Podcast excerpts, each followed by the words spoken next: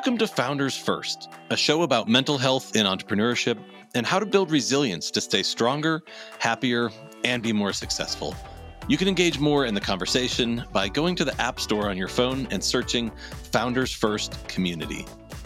Our guest today is an expert in the field of human influence, having collected over 3 decades of analysis on what drives human behavior. He also has over 20 years of experience leading Fortune 500 companies and is the founder of People Success Labs and People Success Formula based out of Kansas City. He shares his gifts by coaching leaders and through leading multiple nonprofit organizations himself, and he's here to share some of his amazing experience with us today. Our guest is Dr. Charlie Cartwright.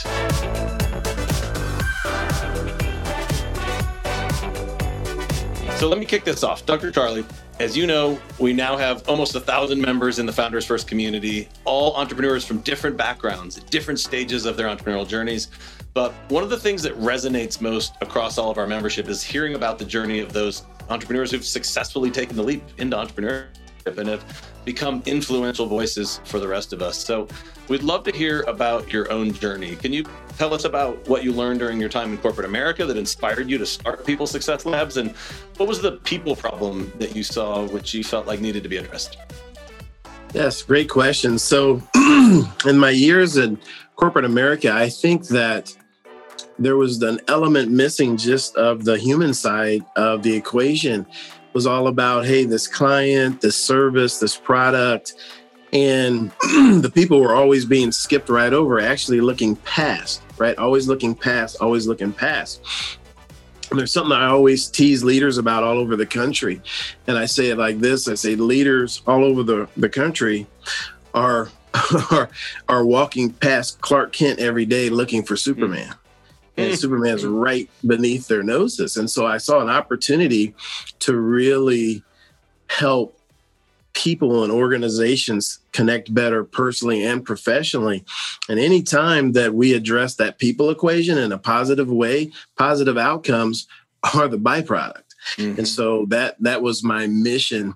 And the other thing I'd always say to leaders is there's many fathers out there, and I'm a father as well. And what fathers can tell you is that they have had a son, there's a certain age range where that son believes their dad can do anything, right?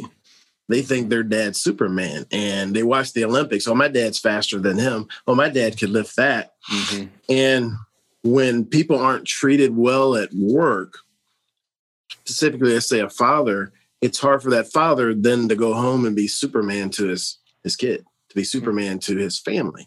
Yeah. And so by default, if we are creating a hostile work experience for our people, then by default, we're actually damaging the family unit because those children are looking going, what's wrong with dad?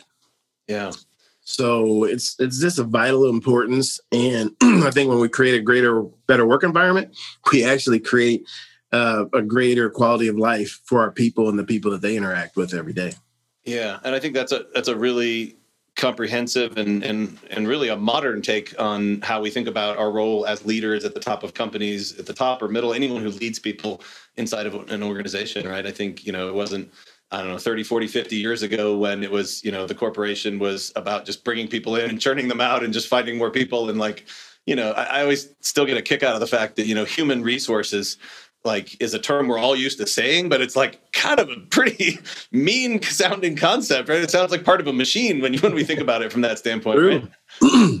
Very true. Yeah. It kind of doesn't give credit to all the humans and the people and the lives. And then that secondary impact underneath it, right? All the people that they influence, and it's families, and it's also organizations and their communities. And just thinking about your background and your resume, the number of organizations you're involved in, as well as the people inside of those and then their families, it starts to be really interesting. You think about the influence that one leader can have. You have a team of 8 people underneath you. You might actually be influencing 300 people instead. 100%. Yeah, the ripple effect is massive. And what I've learned since COVID with this global community, those ripples actually circle the globe. Mm. And it's incredible when you think about that the impact one leader can have, not just on an organization, but on a community, and then even a certain impact worldwide. And so that's a big responsibility, but it gives me goosebumps because it's exciting as well. Yeah. Yeah. And it's one of the things I've seen entrepreneurs in recent years both thrive in because they can have impact and influence into their communities through this force of people. And then also, I think, drive a lot of concern for a lot of entrepreneurs and a lot of pressure and a lot of stress when they realize that, you know, the not making payroll in 3 months when we run out of cash means that a family might have to scramble for money to put food on the table, right? And that can be both both powerful reality and both a scary reality. One of the things we talk a lot about at Founders First is this importance of having meaningful connections with other people around us. We sometimes call it having a tribe that understands you or that understands your goals and that you turn to for support or wisdom to get through big personal challenges. You've got a quote I'd like to share with our members, and it's this: the common denominator in practically every meaningful challenge in life is people. Once you understand what motivates and drives people, the possibilities for achievement are endless. So I'd like to ask, how important is it that we have a tribe? We're talking about tribe, we're talking about impact and influence. And how do we learn to have a deeper understanding of each other that will help us achieve health and happiness in our own personal lives outside of work? Another fantastic question. And that's right. That's, if it's not the top, it's right near the top for an entrepreneur, but not just an entrepreneur, anyone in life. Your tribe is so huge. And I want to define that a little more in that I always talk about your inner circle, kind of like this dinner table.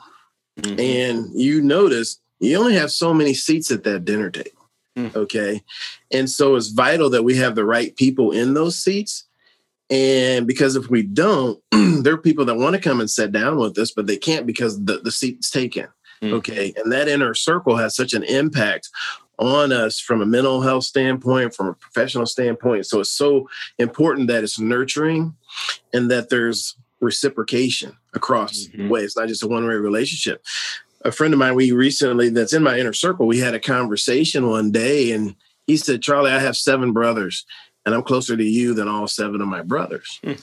He said, "I can be broken down in the middle of Wisconsin and I can call you in the middle of the night and I know you're coming." Mm-hmm. You're coming. And that's just so important that we have that backstop and that we can be open and honest about our feelings or our struggles, but also they can be open and honest with us. And we can get and receive open and honest feedback, because sometimes we need people to tell us, "Hey, you're wrong," or "Hey, you need to relook at this," or "Hey, you're missing this."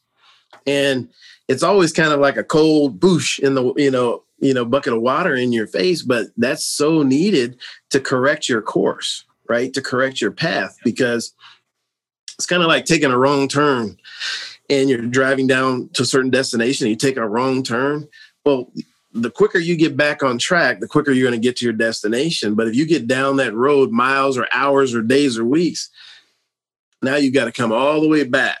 And so that tribe can help keep you on track. And I think it's so vital that we make a priority of that. Yeah. We had this story come up yesterday in our Peakability group at Founders First. So entrepreneurs, it's an accountability group that meets once a week among our premium members. And he shared a story about learning to ski from one of the skiing greats, mogul skier great Johnny Moseley. And he apparently asked Johnny Moseley, which is incredible. I'm like, I want to hang out with Johnny Moseley.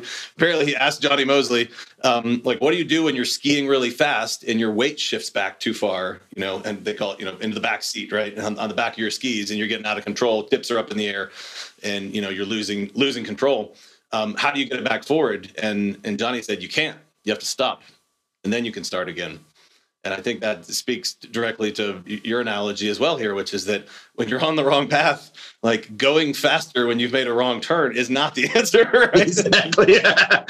But it feels like it so often, right? Like I just need to work harder, or I need to grind harder, or you know, where does that come from? Why do we always feel like faster is better when, and you've just made the same point here, right? Sometimes we need to stop, turn around and get on the right path. That's the answer, right?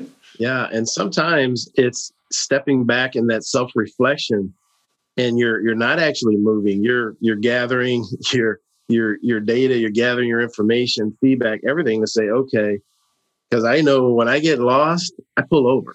I don't just keep driving. right? Mm-hmm. Get pulled, find a safe place to pull over and get it figured out.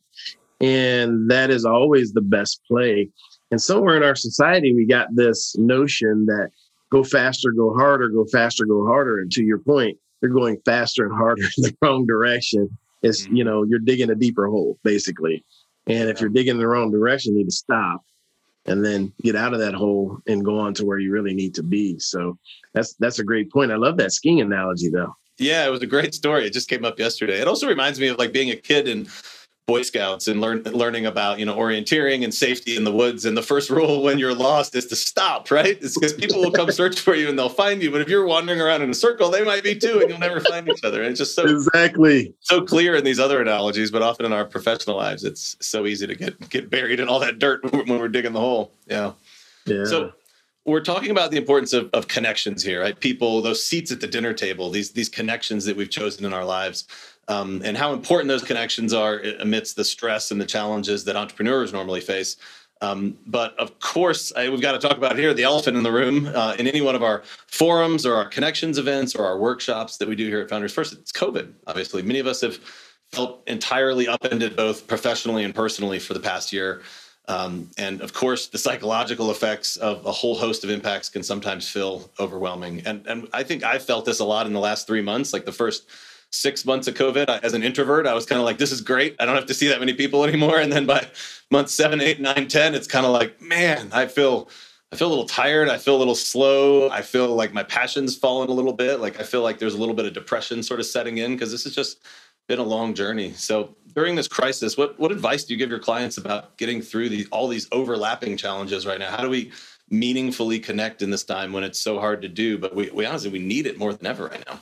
Yeah, absolutely. And, here's the thing about it is we've all been dropped into the bear cage, right?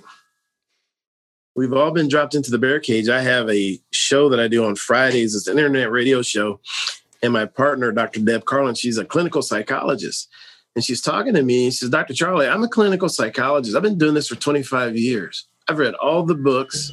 I teach people. I've got skills and I've struggled. Mm-hmm. So what does that say for people that don't have my skill set when it comes to mental health and dealing with all these challenges? And I was like, wow, so right. And so it's one of these things to where we've got to make a decision. We have to decide. So, and I just use the analogy of a bear cage. You've been dropped into this bear cage for whatever reason. You're looked up. You're in the cage. Mm-hmm. You got two choices. You can either be lunch for the bear, because if you just lay down and give up, you're going to be lunch. Mm-hmm. Or you can come out with a bearskin rug. Okay, I'm coming out with the rug, and guess what? To come out with that rug, you're in the fight of your life. Yep. You're in the fight of your life. We're all in the fight of our life. We're in this wonderful time, amazing technology. We can reach all over the world, and we're in the fight of our life. So, times such as this are made for great leaders. Are made for entrepreneurs. It's up to us. It's up to us. All these leaders from the past, you think of MacArthur or Schwarzkopf or Martin Luther King or Gandhi, they're not coming back.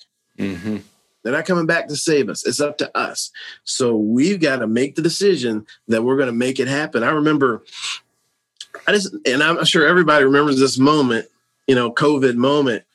I had just delivered a keynote presentation, had a great time with my client. I was in Des Moines, Iowa, stayed with them that Thursday night. We had dinner, mixer, everything was great.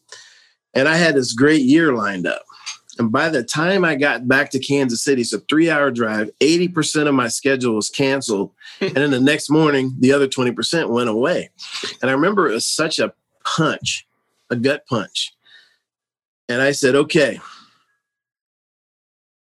I'm going to give myself 5 minutes. I'm going to be sad. Then I'm going to be angry. And then I got mad. And then I got to work. I gave myself 5 minutes. Because what's the difference? 5 minutes, 5 days, 5 weeks, 5 months. What? You got to get over it anyway. So I gave myself 5 minutes and I said, I'm not going out like this. And we've got to make that decision. And I'm not saying it's easy. And there were days where it was really rugged, right? Because we know as entrepreneurs, there's no unemployment. check coming, right? So, and so my business 100% client facing. Yeah, people are like, well, didn't you go virtual? I said, yeah, I went virtual like the first week of the lockdown, but my clients didn't. Okay, so I'm saying, hey, we can Zoom. We can. What's Zoom, right? Yeah.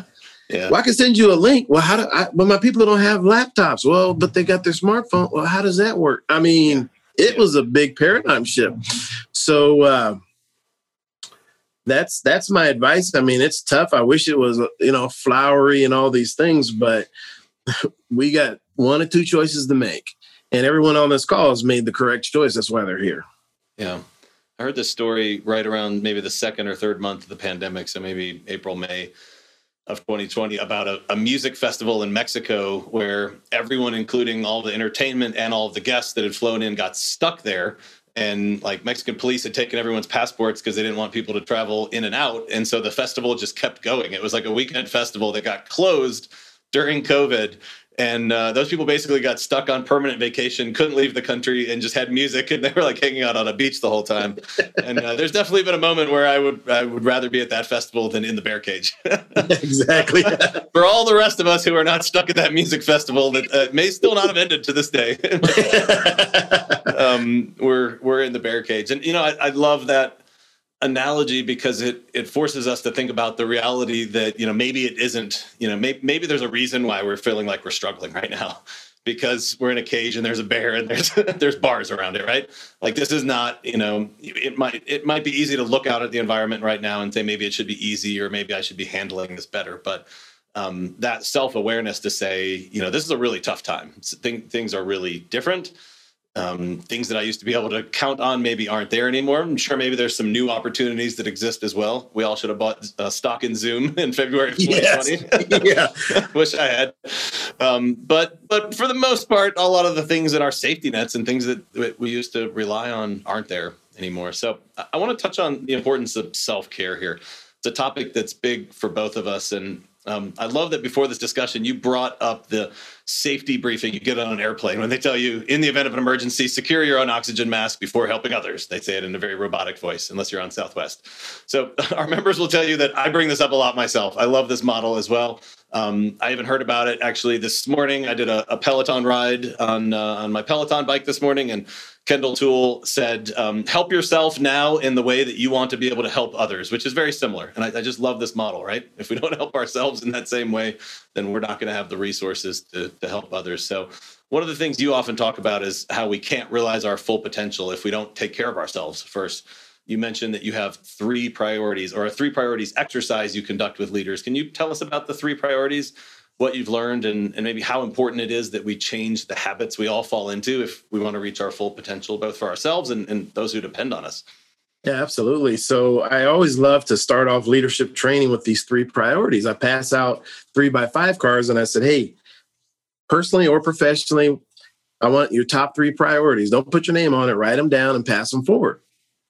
And so I get them and I gather them and I gather them up and I start reading them off. And, you know, usually faith, family, sometimes career, children, spouse, those are always common. Mm-hmm. But not one time in all the years I've been doing it, over a decade now, that anyone has said myself. No one makes themselves one of their top three even. But the reality is we've got to be number one. And here's why. I remember going through first responder training years ago, the first time I'd ever went through it. And I wasn't too happy. I was working at FedEx at the time, and they made us come in on our day off to go through it. And it was all day. I wasn't too happy. But I remember thinking to myself, hey, you know, I'm here all day. I'm going to get something out of this and make sure that I can help someone. Mm-hmm. And I just never forget the instructor. He starts the class. He walks to the front of the room, and he spun around. And he said, the rule number one, do not become part of the problem. Rule number one. He said, so if you come upon an accident scene, there's two people down and you rush in to help out without being cognizant and aware of the environment, and whatever got them got you. Now there's three people down. Not only have you become a part of the problem, you've made the problem bigger. Mm-hmm. Okay. So as leaders, entrepreneurs, we've got to remember that, to take care of ourselves. So now we can help other people.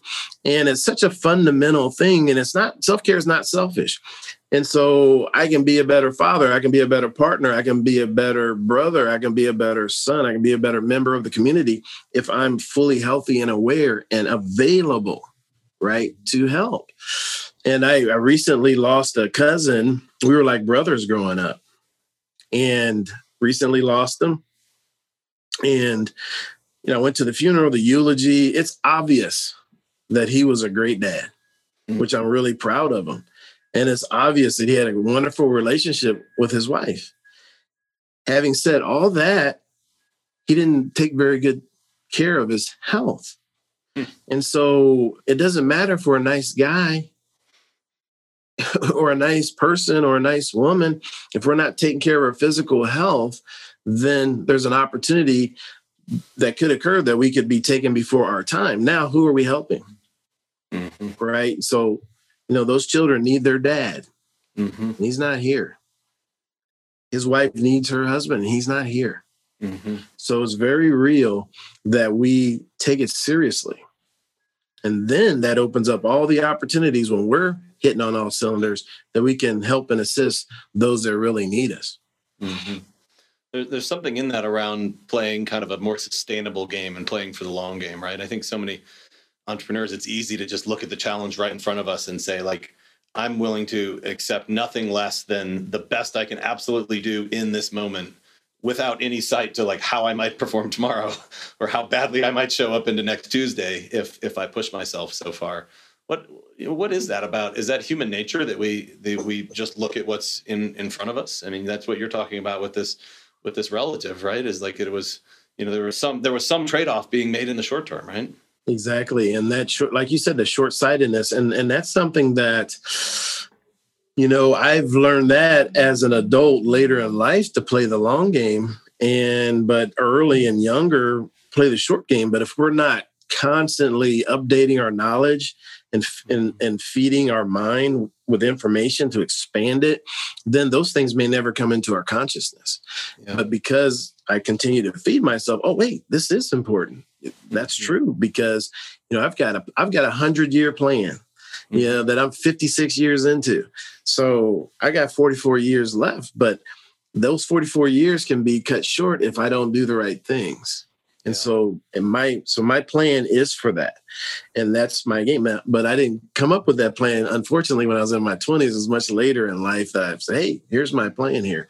And so we do have to play the long game and understand that every move, every activity or lack thereof is going to be consequential, either positive or negative. So, hey, why not stack the odds in our favor? Why not do things intentionally that we know are going to have positive consequences to them, especially when it comes to our physical health and our mental health, because the two are tied together.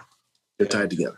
You know, one of the most acute things I can think of is, you know, entrepreneurs in the moment, they've raised money from investors. The investors want returns. They want returns faster, bigger, you know, as much speed and pressure as they can possibly get. And I heard a story from an entrepreneur a couple of years ago who had not successfully returned capital to his investors, and the company went out of business.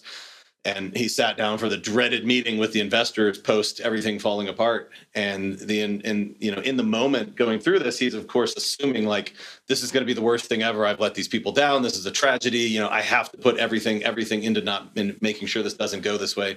And he sits down with the investor after everything falls apart and the money's gone. There's no dollars coming back to this investor or his fund from this entrepreneur's company. And the investor goes, you know what? Don't worry about it. Like, you know, sometimes it doesn't go well. What are you going to do next? I want to invest in that. The investor could see that this was a long game. The entrepreneur was thinking about it as a short game. And often we're so scared of like letting other people down or letting our investors down when in reality, maybe they have perspective sometimes to help us that, you know what, like entrepreneurship can be a long game. This can be a career as an entrepreneur. That's how the VC thought about it. Hey, you're brilliant. Like, sorry, this one didn't work out. What are you going to do next? I want in on that one, right? It's really 180 based on what reality might have felt like in the moment. That's an awesome story. I love that. It's so true. It's so true, because the reality is, you know, failure is not the opposite of success. It's a part of it. Okay. And it's a prerequisite to success, frankly. I mean, I don't care what it is. Even when we learn to walk as children, fail, fail, fail, fail, fail, fall, fall, fall, fall, fall, then all of a sudden we're walking, right? We would never learn to walk without all that falling. Yeah. And running and name it, skiing. You don't just take off, right? Roller skates. I got a pair of roller skates for a birthday, put them on my feet. I went down 3 times hard on the concrete, never skated again. So I didn't pay that price of failure to get to the success. So that's a lesson I've always remembered from my childhood. That really stands out to me. That's really powerful. So failure is not the opposite. Let me see if I get this right. Failure is not the opposite of success. It's part of success. Wow. Exactly. Yeah. So I love, we have so many similar themes that we both talk about, which I love the connection here. Another one is this idea that the variable we can control, what we can control versus what we can not control. As entrepreneurs, there's so much that we can't control, but the thing we can control, of course, is back to this self side, right? We can control ourselves, especially by developing habits that move us down a path towards better mental health. You talk about maximizing our mental health towards greater success.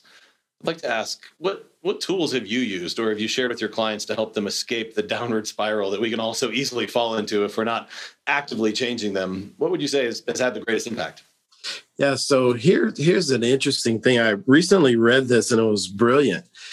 And it was a dietitian. And someone asked her, what's the best diet to be on? And she said, the one that works for you and that you'll stick with, right? Whatever that is. And because we're all different, right? We're all different. So for me, I've had the unfortunate experience of having the wheels fall off. Mm-hmm. I remember getting up to 100 hours. I can tell you, I can't work 100 hours a week. The wheels fall off and the thing crashed and burned. It was bad. So, but I can eat up 80 hours a week. No problem. Mm-hmm. But get above 80, wheels start wobbling, right? And 100 hours sustained, I crash and burn. Well, the good news is from that crash, I know the signs. I can tell the shifts in my physical being and my attitude that it's time to turn the laptop off tonight, right? It's time to stand up. And it's funny because I'll tell people that, if I'm having a bad day, I go to the bookstore, okay? Find something, right? When I celebrate, I go to the bookstore and have a I'm going to book because just close this deal. And yes, I'm going to get the one with the gold embossed pages too. You know what I mean? And so it gives me a lift. I remember one of my friends telling me one of his tricks was, he says, I have these packages of brand new socks and brand new undergarments. So I got brand new undershirts, brand new underwear, brand new socks. And he said, it just makes me feel good to pull them out of the package and put them on. And so there's all these things like this, all these little strategies to kind of snap your mind, to kind of get your mindset shifted. Yeah. I love to get out for walks. I grew up in the 80s, so Pac-Man and all that. So I will get on the Xbox and play some games, even though I know the people are half my age. It's fine. Let's play.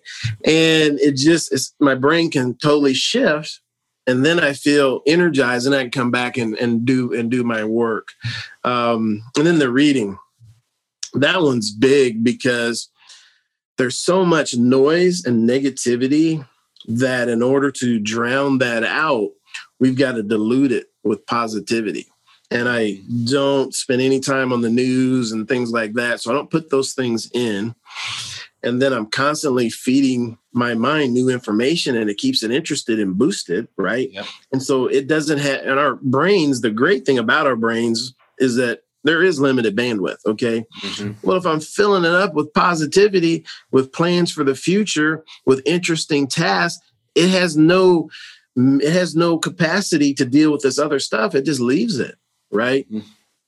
And then it's kind of a nerdy thing, but every night before I go to bed, I turn on the Andy Griffith show reruns and I watch an episode for 30 minutes because I laugh out loud. It's black and white. It's clean. That's what I go to bed on. I didn't watch an episode of Dexter or the movie Alien or any of the news. I went to sleep on some positivity. Yeah. And then when I wake up, I wake up with some positivity in that I've got an audiobook while I'm shaving and stretching and doing all these things. So there's all these different tools in the kit, and I just use the one that feels like this is what I need right now. I love that. So a real sort of priming routine in the morning, and then also preparation in the evening for the mind state that you want to get to. And I love that point about luckily the mind does have limited bandwidth. And if we just keep filling it with the right sort of stuff that we want to put in there, it just doesn't have space for the local news disaster or whatever else is going on. Yeah. And I'm like you in that, I consume very little news, and I sometimes feel guilty about it because I feel like sometimes like I'm an uninformed citizen. Yet also the flip side of it, I benefit so much from not having that constant assault of information. So I try and find this kind of use my own like friend circle in the real world as a filter. If it's really important, they'll tell me about it. They'll make sure that I know that COVID's coming, But if it's just something, terrible that has happened, that I don't know, to small whatever, right? So it's like I don't need to be filtered with that all of the time. I think that's a really interesting way to think about it. 100%. And then a lot of those things on the news are beyond our control. Yeah. And so I'm controlling what I can control, and really making sure that I make an impact on the people that I come in contact with every day. And so that's my way to change the world in my small way, in a positive, because as we spoke about earlier, there's a ripple to that. Yeah. Right. There's a ripple that, hey, 2,000 people can consume my content today. Then who'd they talk to about it? Yeah. And then that video is out there, and it keeps on giving. And then I make another one. And so that keeps me from feeling like, hey, I'm not contributing positively to society, because I know I am every day. And then, of course, in my community involvement and those services as well. So, I've picked my areas where I can contribute, and I'm making sure I do that on a daily basis. Yeah. Yeah. I watched absolutely the wrong thing before I went to bed last night. I started this thing on Hulu called something about mountain life. And I thought, it'll be some beautiful nature scenes in the mountains. I love mountains and the outdoor. And the first story was about this guy's firsthand experience of getting buried 15 feet deep in an avalanche, suffocating to death, and then being revived. I'm just like pulling the covers up going, oh, God. that went the wrong direction. But I love the strategic thinking around how to put the right stuff in the mind before we try and shut it down at the end of the day. So to our guests, I've got a couple more questions for Dr. Charlie here. So if you've got a question, drop it in chat now. Now is the time. We'll pick those up as we are a couple minutes near the end here in a few. So Dr. Charlie, you talk a lot about the importance of love and respect, which I think are certainly on the love side, a topic maybe we don't hear a lot about in business leadership and in entrepreneurship. But they're two of the most basic human needs. And they get kind of lost in an overcomplicated society that teaches us to seek overcomplicated solutions. I was thinking this morning about clearing snow off my car with a specialty purpose like snow brush to remove snow off the car. And my neighbor had a big push broom like, the high school janitor would have. And I was going, I bet I paid $40 for this stupid thing. It's half the size, and it's an overcomplicated specialty purpose thing that does nothing near what the push broom does. So great example of that. You've got some great observations about the need for love and respect, both in leadership and for personal growth. So I'd love to hear a little bit about what you've learned about love and respect and how you feel this understanding has contributed to your success. So amazing. And love and respect are a couple of the really key components of the People Success Formula. And I was just amazed at the research that's out there. First, if we go with respect, there's a group, it's called the Mercer Group, and they went to 22 nations, all four hemispheres, wanting to know the top 10 things that are most important to employees. And as you imagine, money was always in the top 10, but it never finished higher than number 8. But what shocked me was number 1 was universal. China, Africa, Germany, Brazil, UK, Canada, South America, Australia. It was respect. So people want to be respected. But what happens as entrepreneurs is we're busy respecting other people, but we're not respecting ourselves. Yeah. We're not respecting our journey. We're not respecting the fact that, hey, this is difficult. It's okay that you have some fears right now. It's okay that you're struggling. It's tough, right? And we need to respect our journey. And then when we do make a mistake, we need to respect ourselves and give ourselves that respect that, hey, it's all right. We're going to learn and grow. We either win or we learn. We're not going to lose. And so that's huge. And then the most amazing, I think, piece of research that I've come across in the last several years was the research on love. Mm. And that was from the University of North Carolina, right? So I know you'll appreciate that. Yeah. Their alma mater. And they conducted I want to say it was a 15-year study on love and its impact on human beings. Hmm. And what they found is that love impacts everything people think, feel, do, and become. That's all.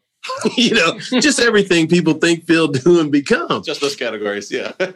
Yeah. To your point, you don't hear it in business. And I'm not talking about romantic love. I'm talking about an unselfish care and concern for the well-being of another human being. Yeah. So that's huge. And your leaders that are heart-centered, they're doing that, right? But then we ask the question, are you doing that for yourself? Are you loving yourself? Do you treat yourself lovingly? And I'll ask entrepreneurs and leaders about this all the time. Your self-talk, what you're saying to yourself about yourself, if you said that to your friends, would you have any? Right? Because people are brutal on themselves. They'd never say that. Oh, no, I'd never treat my friends that way. Well, why do you treat yourself that way? Yeah.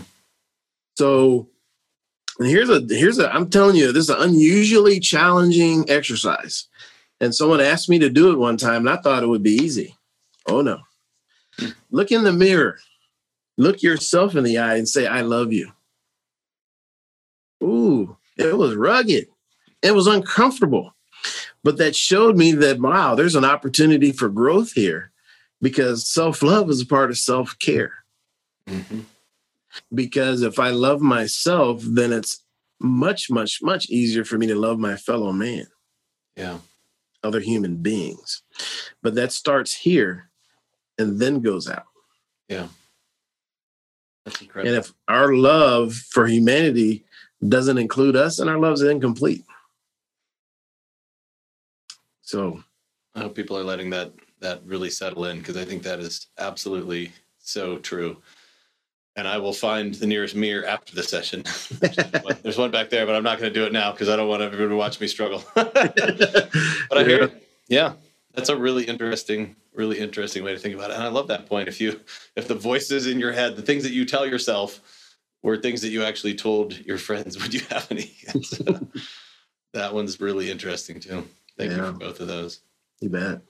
So I've heard you talk about the many benefits of giving back, which you so clearly do in your own life, represented in your introduction today with all of these organizations you've started or you're involved in. And you've also talked about the effect that this has on self-esteem, our notion of purpose, and even mental wellness. You said that we may not even know how far our positive impact can go, that ripple effect, once we develop the habit of sharing our knowledge and our gifts with others. So as my last question for you, I'd like to ask, is giving back something that is separate and aside from work? You go to work and then you give back? Or have there been times where you've advised your clients they should find something to be involved in? Or if they did, were there particular outcomes you observed? Wow, it's so amazing that I feel like, for me, who I am is who I am, whether I'm at work, whether I'm at Walmart or Target or in a movie theater. I want to be the same guy all the time. And so to me, there's no separation in giving. And sometimes I'm giving when I'm at work, and other times I'm giving when I'm off the clock, right? Mm-hmm. Figuratively. And it's so beneficial. I remember talking to some of my clients about Selfie with the Soldier and then getting a call saying, hey, we want to get involved. Mm-hmm. And we were looking for a needy veteran. Mm-hmm. And the thing about it, I was shocked, because I learned. And needy veterans don't want to be found. Mm. So it's really hard to find them. And then to get them to come to an event, we had to trick the guy. And my client said, hey, we've been trying to honor a veteran on Veterans Day for 4 years. And it's like going to the movies to see Godzilla, and Godzilla doesn't show up. People are like, I came to see Godzilla. Well, hey, so if you could, Dr. Charlie, if you could find one and get him here, it'd be awesome, in concert with Selfie Soldier. So I was surprised at how hard it was to find. And then when we found the gentleman, you know, I mean, we had to trick him. He didn't want to come. And so his mom said, well, hey, you're going back to school. And so they found out about it. They want to give you $500 to go back to school and you need the money. Mm-hmm. He said, well, you're right. Okay. So he came and it was so cool that the organization was Smithfield Foods. Mm-hmm. And they honored him. And then they gave him a check for $2,500. Oh, wow. Okay. And they honored his mother, too, because he was suffering from PTSD and, she'd exhausted all of her financial resources. They gave her $2,000 and said, hey, go do something nice for yourself. Mm-hmm. And, then they said, well, hey, they gave him these keys. And outside was a brand new Ford Fusion loaded. And that guy came off the stage and hugged me.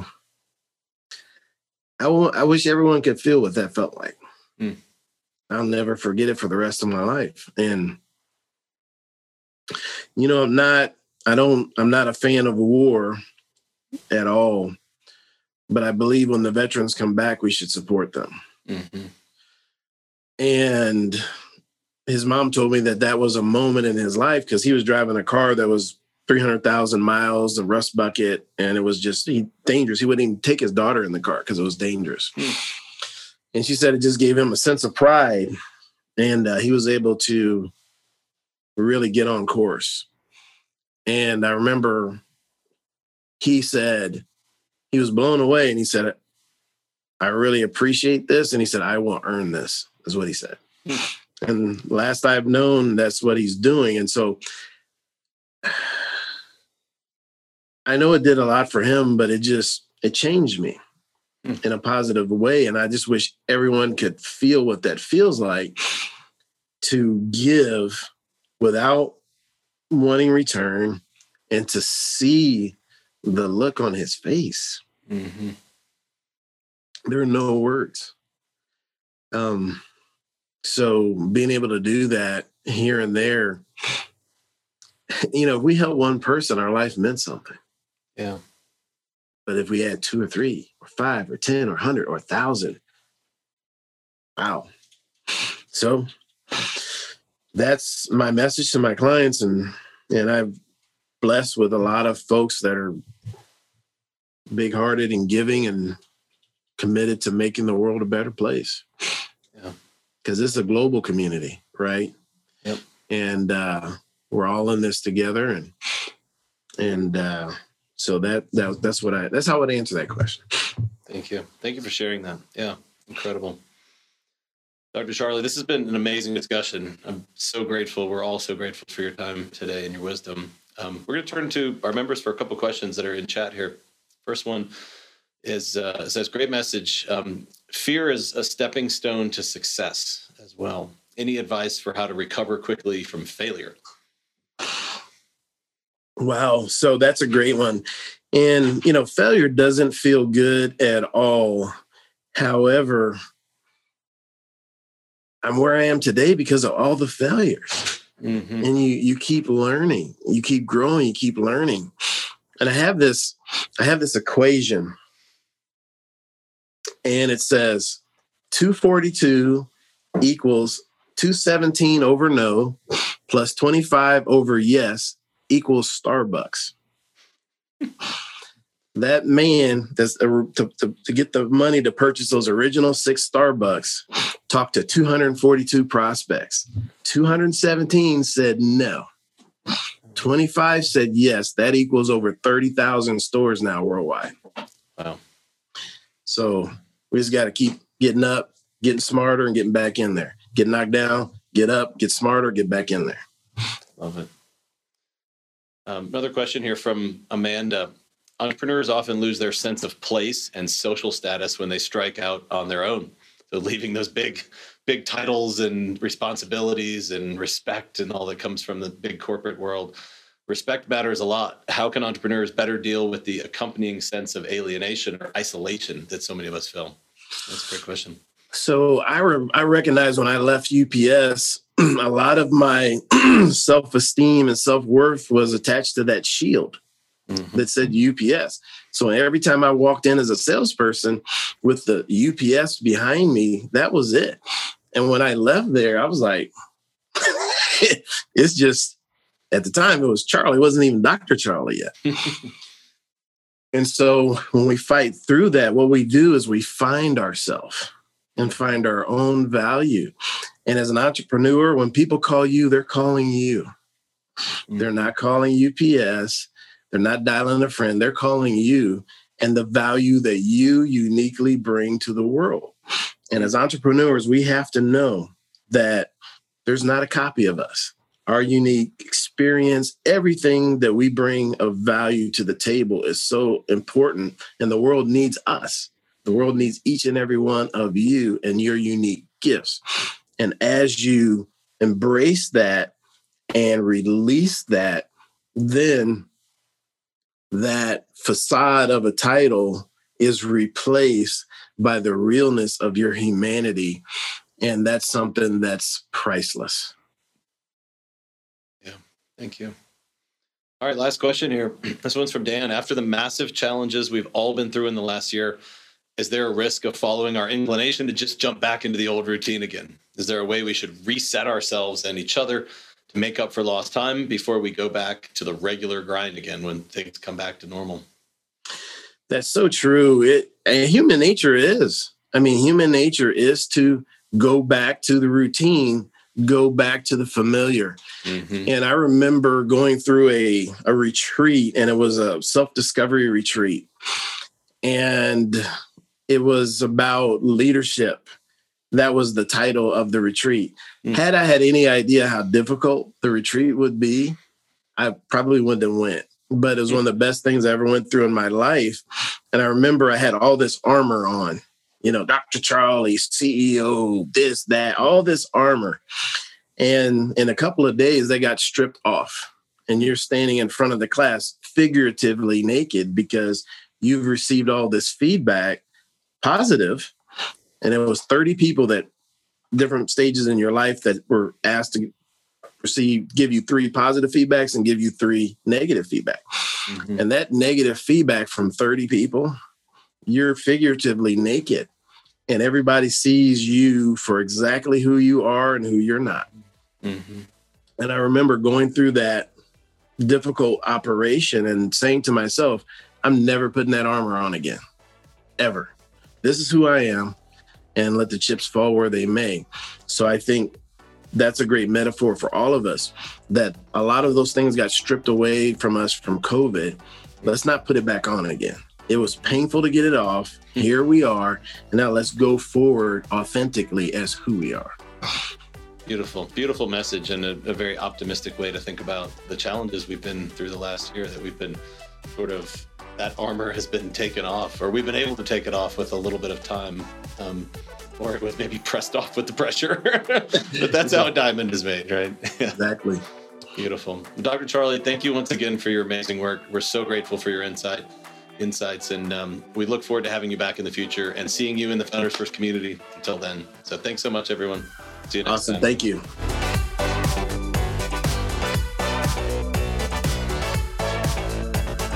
Thank you for joining us at Founders First. This conversation continues in the Founders First community. Search Founders First Community in the App Store on your phone to learn how to prioritize your health and wellness to become more successful. Get your questions answered by top entrepreneurs and receive notifications about upcoming shows. Until next time, stay healthy, be at your best, go change the world.